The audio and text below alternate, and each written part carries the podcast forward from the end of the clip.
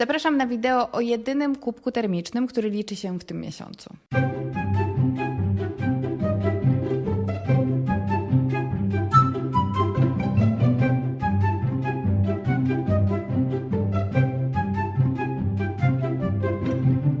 Cześć, ja mam na imię Ania. Tutaj na kanale rozmawiamy często o konsumpcjonizmie, o rozsądnych zakupach i o tym, jak kupować mniej. Właśnie yy, z uwagi na to wszystko pomyślałam, że może zainteresuje Was historia kubka z firmy Stanley 1913, która wydarzyła się kilka tygodni temu w Stanach.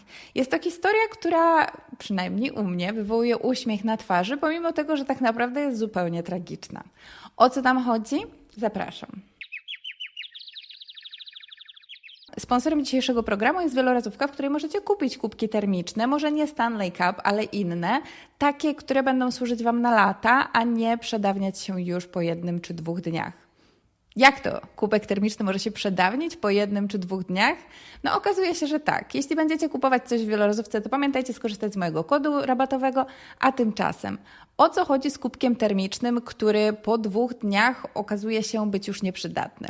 Stanley Cup to powiedziałabym w miarę nowe narzędzie do picia czegokolwiek, które pojawiło się na arenie światowej nie dalej niż 2-3 lata temu, przynajmniej w mojej świadomości, pomimo faktu, iż tak naprawdę na rynku znajduje się od ponad 100 lat. W 1913 roku po raz pierwszy Stanley Cup wypuścił jakieś tam swoje produkty i od tamtego czasu na rynku zajmował taką stabilną pozycję, która zapewniała mu przychód, ale niekoniecznie jakieś nie wiadomo jakie zyski. To jednak zmieniło się w roku 1000. E, 2020 dokładniej, ponieważ to właśnie wtedy management firmy Stanley 1913 zdecydował, że czas zmienić coś w swoim marketingu, czas zmienić coś w swoich promocjach i czas zmienić coś w swoich zyskach, ponieważ skoro innym firmom idzie tak dobrze i mogą zarabiać miliardy, to czemu nie oni?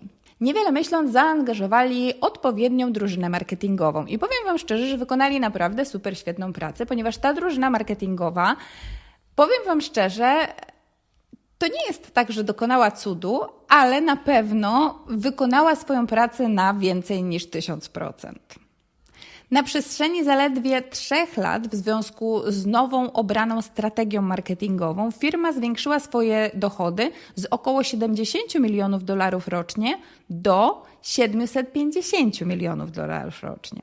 Tak, moi drodzy, okazuje się, że zmiana strategii marketingowej może sprawić, że wasze zyski wzrosną stukrotnie. To jest taka informacja, którą w sumie wysyłam teraz do wszystkich firm, które cokolwiek promują. No więc teraz możliwe, że w waszych głowach pojawia się pytanie: OK, no ale na czym polegała ta zmiana w marketingu, że aż tak olbrzymi skok sprzedaży się wydarzył?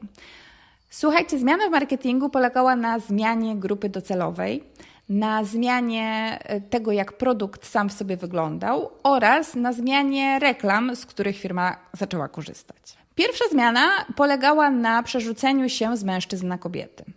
Druga zmiana polegała na przerzuceniu się ze stonowanego, zawsze takiego samego designu na design, który zmienia się tak naprawdę z miesiąca na miesiąc.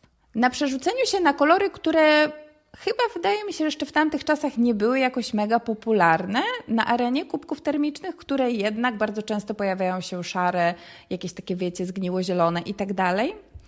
Zmiana designu polegała także na dorzuceniu od czasu do czasu jakiegoś e, małego, e, jakiegoś małego wzorka na tym kubku, a także, y, nie, to w sumie wszystko na tym właśnie głównie polegała ta zmiana designu. Kubek nadal jest kubkiem 40-uncjowym, co oznacza, że ma w sobie, zaczekajcie, muszę to sprawdzić.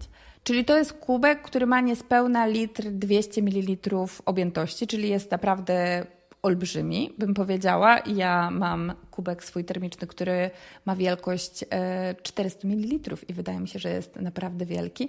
Ciekawe, gdzie większość tych amerykańskich dziewoi nosi te kubki. Aha, no właśnie, one wszystkie jeżdżą samochodami, więc po prostu mogą je sobie trzymać w samochodzie. No i właśnie, to te samochody wydaje mi się, że są tak niesłychanie ważnym elementem, który przyczynił się do sukcesu kubka, ponieważ forma reklamy, o której wspominałam, że również się zmieniła, zmieniła się z reklamy trochę bardziej stacjonarnej, trochę bardziej skupionej na jakichś tam magazynach czy innych tego typu mediach, na sensu stricto media społecznościowe.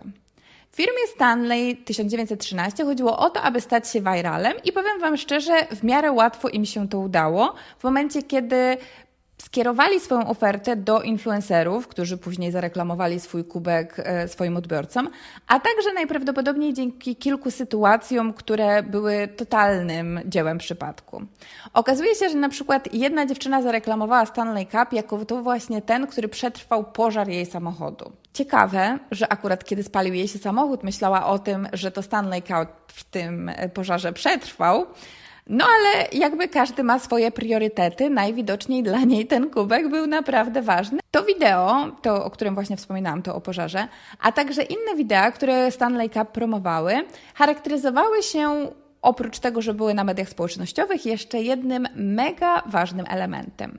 Promowały coś, co nazywa się mikrotrendami, i właśnie dzięki temu w łatwy i prosty sposób były w stanie zachęcić dziewczyny do zakupu więcej niż jednego kubka Stanley, ponieważ skoro jest on aż taki niesłychanie fajny, to lepiej by było mieć kilka na stanie w razie, gdyby do naszego outfitu nie pasował pudrowy róż. W związku z tym mamy kubki Stanley na walentynki, kubki Stanley na Wielkanoc, kubki Stanley na święta, no dosłownie kubki Stanley na każdą możliwą okazję.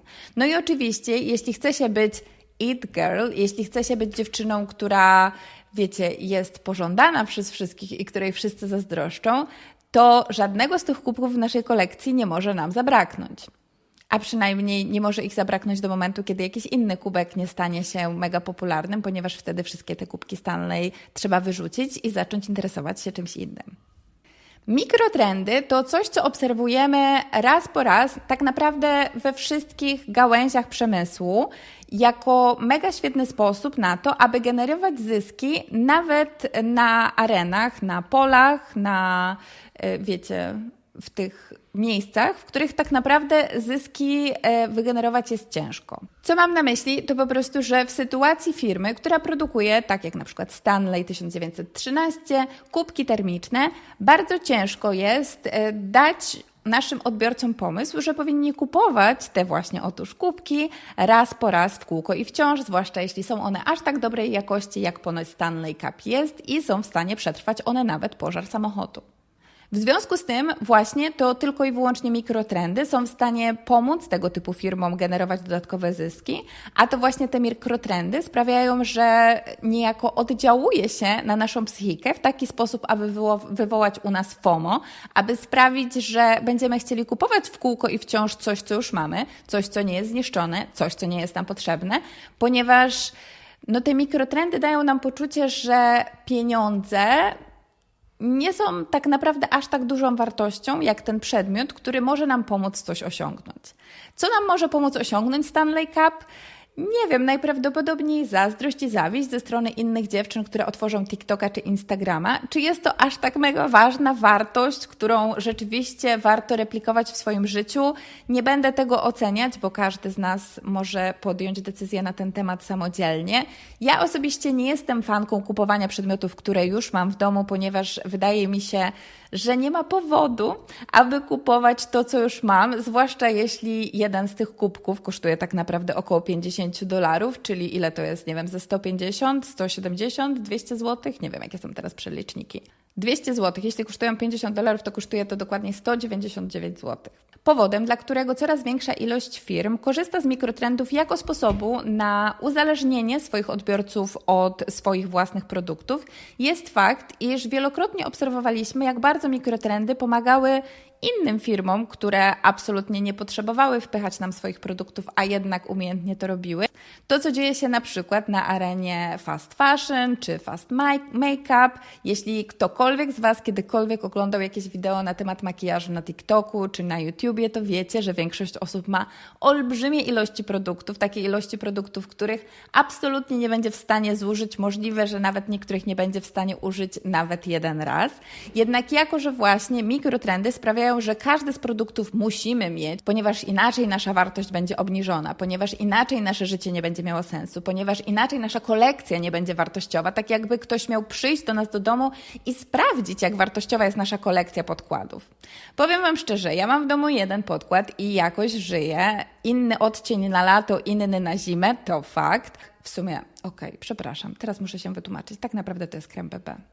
Jednakowoż mam jeden y, kosmetyk, który sprawia, że nadaje kolorytu mojej skórze w dwóch odcieniach różnym na lato i na zimę i powiem Wam szczerze, jakoś żyję. Nie przyszła jeszcze do mnie kosmetyczna policja i nie zaczęła sprawdzać, czy aby na pewno nie mam najnowszego hitu, który wszystkim innym się sprawdził ponoć, chociaż tak naprawdę nigdy nie dowiemy się, czy ci influencerzy, którzy go testowali, rzeczywiście choć raz nałożyli go sobie na twarz.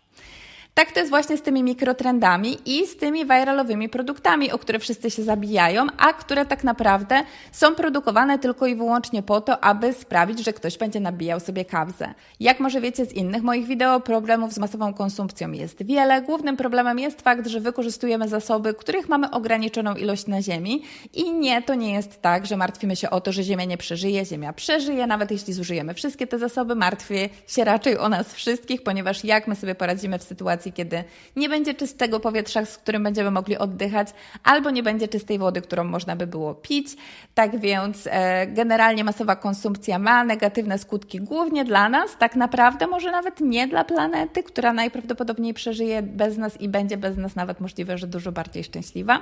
W związku z tym, tak, ja nie promuję masowej konsumpcji, a dzisiejsze wideo zrobiłam dla Was tak od, ponieważ pomyślałam, że może niektórych zainteresuje ten temat. Takie jest moje zdanie, ale bardzo chętnie poznam Wasze zdanie. Czy Wy lubicie kolekcjonować różne produkty? Czy uważacie, że ma to sens?